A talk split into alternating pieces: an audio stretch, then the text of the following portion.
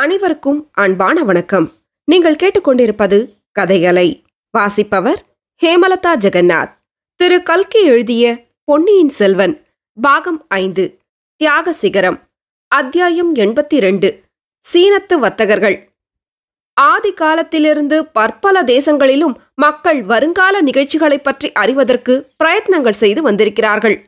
ஏழை எளியவர்களையும் படிப்பில்லாத பாமர மக்களையும் போலவே அரச குலத்தவர்களும் புலமைமிக்க அறிவாளிகளும் எதிர்காலத்தை ஊடுருவி பார்க்க முயன்றிருக்கிறார்கள்.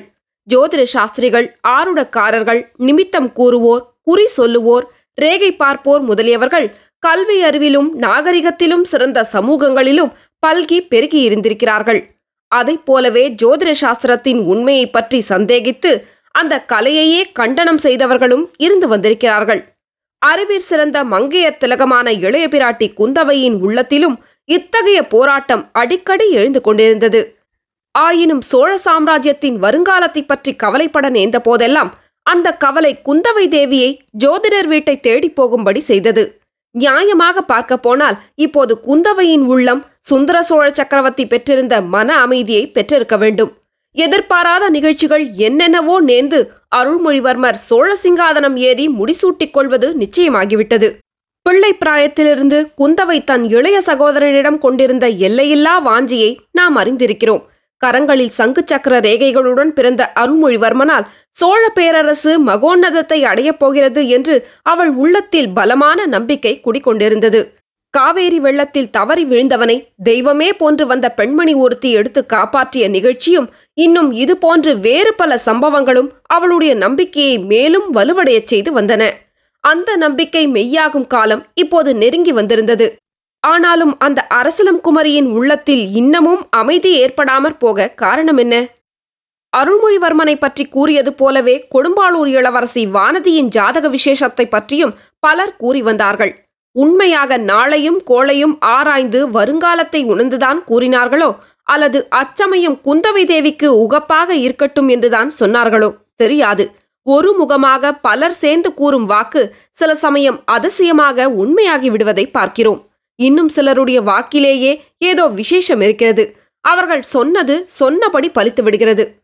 குடந்தையிலிருந்து திருவையாற்றுக்கு வந்து குடியேறிய ஜோதிடர் அன்றைக்கு மார்கழி மாத திருவாதிரை நாள் என்பதை நினைவு கூர்ந்து சோழகுலத்துக்கு மிக்க சிறப்பை அளிக்கப் போகும் நன்னாளது என்று சற்று அழுத்தமாக கூறி வைத்தார். இரண்டு ஆண்டுகளுக்குப் பிறகு அதே மார்கழி திருவாதிரையில் சோழர் குலத்தில் ஆண் குழந்தை ஒன்று பிறந்தது. அந்த குழந்தை வளர்ந்து உரிய பிராயம் அடைந்தபோது சித்திரகுப்தன் அசோகன் விக்ரமாதித்தன் ஹர்ஷவர்தனன் ஆகியவர்களுடன் ஒப்பிடக்கூடிய சக்கரவர்த்தியாகி விளங்கினான். ராஜேந்திரன் என்ற அபிஷேக பெயர் பெற்று இலங்கை முதல் கங்கை வரையில் லட்சத்தீவு முதல் ஸ்ரீவிஜயத்தீவு வரையில் வெற்றி கொண்டு ஆணை செலுத்தினான். ஜோசியர் கூறிய வார்த்தை இவ்விதம் அதிசயமான முறையில் பின்னால் பலித்துவிட்டது. ஆனால் அன்றைக்கு அவர் அவ்விதம் கூறிய போது குந்தவைக்கு அதில் பூரண நம்பிக்கை ஏற்படவில்லை. வானதிக்கோ ஜோதிடரின் வார்த்தைகள் கோபத்தையே உண்டாக்கின. அந்த கோபத்தை உடனே காட்டுவதற்கு ஒரு வழியும் ஏற்பட்டது. ஜோதிட சுவடியை தூக்கி அந்த பெண்ணரசி பூனையின் மேல் எரிந்துவிட்டு ஜோதிட சாஸ்திரத்துக்கும் உபயோகம் உண்டு என்று கூறினாள். அதை கேட்ட ஜோதிடர் திரும்பி பார்த்து விஷயம் இன்னது என்பதை தெரிந்து கொண்டு இளவரசி வல்லவனுக்கு புல்லும் ஆயுதம் என்பார்கள். அதுபோல் தங்கள் திருக்கரம் பட்ட மகிமையினால் இந்த ஓலைச்சுவடியும் ஓர் உயிரை காப்பாற்றியது. வருங்காலத்தில் எத்தனை எத்தனையோ உயிர்களுக்கு அபயம் அளித்து காப்பாற்றப் போகும் மலர்க்கரம் அல்லவா? என்றார். வானதி அக்கா இந்த ஜோதிடர் முகஸ்துதி கூறுவதில் மிகவும் கெட்டிக்காரர். வாருங்கள் போகலாம் என்றாள். தேவி இன்றைக்கு நான் சொல்லும் வார்த்தைகள் தங்களுக்கு பிடிக்கவில்லை. ஒரு காலத்தில் நான் கூறியவையெல்லாம் உண்மையாகியே தீரும். அப்போது இந்த ஏழையை மறந்து விடாதீர்கள் என்றார் ஜோதிடர். குந்தவை பிராட்டி குறுக்கிட்டு ஐயா இந்த பெண்ணுக்கு தங்கள் வார்த்தைகள் பிடிக்காமல் இல்லை. கேட்க கேட்க இவள் மனத்திற்குள் சந்தோஷமாக இருக்கிறது. ஆனால் யோசனை இல்லாமல் ஏதோ ஒரு சபதம் செய்துவிட்டோமே என்று ஆத்திரப்படுகிறாள். அந்த ஆத்திரத்தை தங்கள் ஓலைச்சுவடியின் பேரில் காட்டினாள். அதை தாங்கள் பொருட்படுத்த வேண்டாம் என்று கூறினாள். நல்லவர்களுக்கு வரும் ஆத்திரமும் நல்ல பலனையே அளிக்கும். தங்களை இனிய மொழியால் அழைத்த என் அருமை கிளி பிழைத்ததல்லவா? என்றார் ஜோதிடர். பின்னர் குந்தவை ஜோதிடரிடம் இன்னும் சிறிது நேரம் பேசிக் கொண்டிருந்தாள். முக்கியமாக அருள்மொழிவர்மருக்கு திருமணம் எப்போது நடக்கும் என்று கேட்டாள். அதை பற்றி இளைய பிராட்டி குந்தவைக்கு கவலை ஏற்பட காரணம் இருந்தது. ஏனெனில் நேற்றைய தினம் சேனாதிபதி பூதி விக்ரமகேசரி இளைய பிராட்டியிடம் வந்து தாயே நான் கொடும்பாளூர் போகிறேன். என் சகோதரன் மகள் வானதியையும் அழைத்துச் செல்லலாம் அல்லவா? என்று கேட்டார். குந்தவை திடுக்கிட்டு மாமா இது என்ன அவசரம்? பட்டாபிஷேகத்துக்கு இல்லாமலா போகிறீர்கள்? என்றாள். தாயே பட்டாபிஷேகத்தின் போது வந்து விடுவேன் அதுவரையில் இங்கேயே காத்திருக்க வேண்டும்? நான் வரும்போது பெரும் சைன்யத்தோடு வந்தேன். தெய்வாதீனமாக நம்முடைய மனோரதம் சண்டை ஒன்றுமில்லாமலே நிறைவேறுவதாகிவிட்டது. சக்கரவர்த்தி திருமகன் முடிசூட இணங்கிவிட்டார். அதை எல்லா சிற்றரசர்களும் ஒப்புக்கொண்டு விட்டார்கள். இனி இவ்வளவு பெரிய சைன்யத்தை இங்கு வைத்திருக்க வேண்டிய அவசியமில்லை. எவ்வளவு பேருக்கும் உணவு அளித்து நிர்வகிப்பதும் தஞ்சை நகரத்தாருக்கு சிரமமாக இருந்து வருகிறது. ஆகையினால் என் சைன்யத்தை அழைத்துப் போய் அங்கங்கே பிரித்து விட்டுவிட்டு வர வேண்டிய அவசியம் ஏற்பட்டிருக்கிறது என்றார் சேனாதிபதி. அப்படியே செய்யுங்கள். ஆனால் என் தோழி வானதியை எதற்காக அழைத்துப் போக வேண்டும்? என்று கேட்டாள் குந்தவை. தேவி அதற்கு ஒரு காரணம் இருக்கிறது. நேற்று சிற்றரசர்களாகிய நாங்கள் எல்லாரும் கூடி யோசித்து ஒரு முடிவுக்கு வந்தோம். தங்கள் பாட்டனார் அரிஞ்சயதேவரின் தந்தையாகிய பராந்தக சக்கரவர்த்தி பெண்ணரசிகள் அறுவரை மணந்திருந்தார். என்னுடைய குலத்திலிருந்தும் மிலாடுடையார் குலத்திலிருந்தும் பழுவேட்டரையர் மழவரையர் சம்புவரையர் குலங்களிலிருந்தும் ஒவ்வொரு பெண்ணையும் மணந்து கொண்டிருந்தார். ஆகையால் அவருடைய காலத்தில் சிற்றரசர்களிடையில் பூசல் ஏதும் இல்லாமல் இருந்தது. தங்களுடைய பாட்டனார் அருஞ்செயரும் அவ்வாறே பல சிற்றரசர் குலப்பெண்களை மணந்து கொண்டார். அவர் வெற்றி கொண்ட வைதும்பராயர் குலத்திலிருந்து தங்கள் பாட்டியாரை மணந்து கொண்டார். ஆனால் தங்கள் தந்தை இந்த நல்ல வழக்கத்தை அனுசரிக்கவில்லை. தங்கள் அன்னையாகிய மலையமான் மகளாரை மட்டும் மணந்தார். அதனால் சிற்றரசர்களுக்குள்ளே பொறாமையும் பூசலும் விளைந்தன.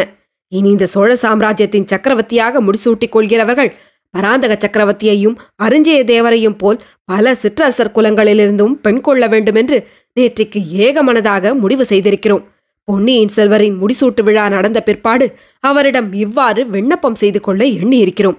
வானதியை ஏன் ஊருக்கு அழைத்துச் செல்ல விரும்புகிறேன் என்று தாங்கள் ஊகித்துக் கொள்ளலாமே? அவளை இங்கே விட்டிருந்தால் நான் உடன்படிக்கைக்கு விரோதமாக நடக்கப் பார்க்கிறேன் என்று மற்றவர்கள் சந்தேகிக்கக்கூடும் என்றார் கொடும்பாளூர் வேளார். இதை கேட்ட குந்தவைக்கு உள்ளத்தில் பெரிதும் ஆத்திரம் உண்டாயிற்று. அதை அவள் வெளிக்காட்டிக் கொள்ளாமல் சேனாதிபதி அன்னை தந்தையை இழந்த தங்கள் தம்பி மகளுக்கு நானே தந்தையும் தாயுமாக இருக்க வேண்டுமென்று முன்னொரு சமயம் கேட்டுக்கொண்டீர்கள் அதை மறந்து விட்டீர்களா? வானதியை கொடும்பாளூருக்கு அனுப்ப முடியாது. அவளை விட்டு கண நேரமும் என்னால் பிரிந்திருக்க இயலாது. நான் வேண்டுமானால் வானதியை அழைத்துக் கொண்டு பழைய அறைக்கு போய்விடுகிறேன். முடிசூட்டு விழாவுக்கு கூட வராமல் அங்கேயே இருந்து விடுகிறோம். கல்யாணத்தை பற்றிய பேச்சே இப்போது வேண்டாம். பட்டாபிஷேகம் ஆன பிறகு சிற்றரசர்களின் விருப்பத்தை பொன்னியின் செல்வரிடம் சொல்லுங்கள். பிற்பாடு பார்த்துக் கொள்ளலாம். என்றாள். சேனாதிபதியும் அதை ஒப்புக்கொண்டு போய்விட்டார்.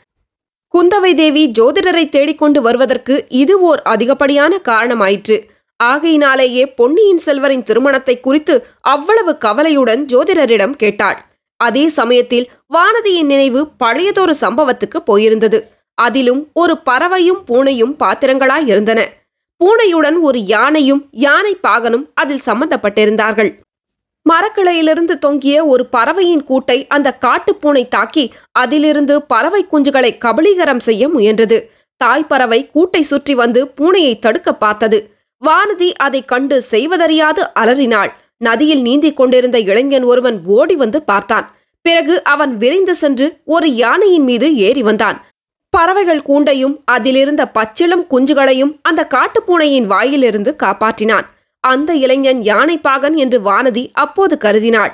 பின்னால் அவன்தான் பொன்னியின் செல்வன் என்று தெரிந்தது. ஆஹா! அவன் வெறும் யானைப்பாகனாகவே இருந்திருக்க கூடாதா? அல்லது சாதாரண வீரனாய் இருந்திருக்க கூடாதா? அவன் சுந்தர சோழ சக்கரவர்த்தியின் திருமகனாக இருப்பதால் அல்லவா தான் இத்தகைய தொல்லைகளுக்கு ஆளாக நேர்ந்தது தன்னையொத்த தோழிமார்களும் பூங்கோழி போன்றவர்களும் சோழ நாட்டு பட்டத்தரசியாக விரும்பும் கள்ள நோக்கமுடையவள் என்று தன்னை பற்றி அவதூறு கூறும்படி நேர்ந்தது வானதி இத்தகைய நினைவுகளிலும் குந்தவை வருங்காலத்தைப் பற்றி ஜோதிடம் கேட்பதிலும் ஈடுபட்டிருந்த சமயத்தில் ஜோதிடரின் வீட்டு வாசலில் சீனத்தப்பட்டு வேண்டுமா? சீனத்தப்பட்டு? என்ற பெரும் குரல் ஒன்று கேட்டது. வேறு குரல்களும் கேட்டன. குந்தவையும் வானதியும் தாங்கள் வந்து நேரமாகிவிட்டது என்பதை உணர்ந்து எழுந்தார்கள். அப்போது ஜோதிடரின் சீடன் உள்ளே வந்து சுவாமி சீனத்து வர்த்தகர்கள் இருவர் வந்திருக்கிறார்கள். தங்களிடம் ஜோதிடம் கேட்க வேண்டுமாம். அவர்களை நாளைக்கு வரும்படி சொல்லட்டுமா? என்று கேட்டான். குந்தவை வேண்டாம். இப்பொழுதே வரட்டும். நாங்கள் விடைபெற்றுக் கொள்கிறோம். என்று சொல்லிவிட்டு வானதியின் கையை பிடித்து அழைத்துக்கொண்டு புறப்பட்டாள். இளவரசிகள் இருவரும் வாசலில் வந்தபோது அங்கே ஒரு யானை நிற்பதையும் அதன் மேல் இரண்டு சீன வர்த்தகர்கள் பெரிய துணி மூட்டைகளுடன் உட்கார்ந்திருப்பதையும் பார்த்தார்கள். கீழே நின்ற யானை பாகனிடம் அந்த சீனத்து வர்த்தகர்கள் ஏதோ கேட்டுக்கொண்டிருப்பதாக தோன்றியது. அவர்கள் மீது அதிக கவனம் செலுத்தாமல் இளவரசிகள் தங்களுடன் வந்த வீரனை அழைத்துக்கொண்டு சோழ மாளிகை போய்ச் சேர்ந்தார்கள். தொடரும். கதையலை உங்களுக்கு பிடிச்சிருந்ததுன்னா உங்க நண்பர்களோடும் உறவினர்களோடும் பகிர்ந்துக்கோங்க. நன்றி.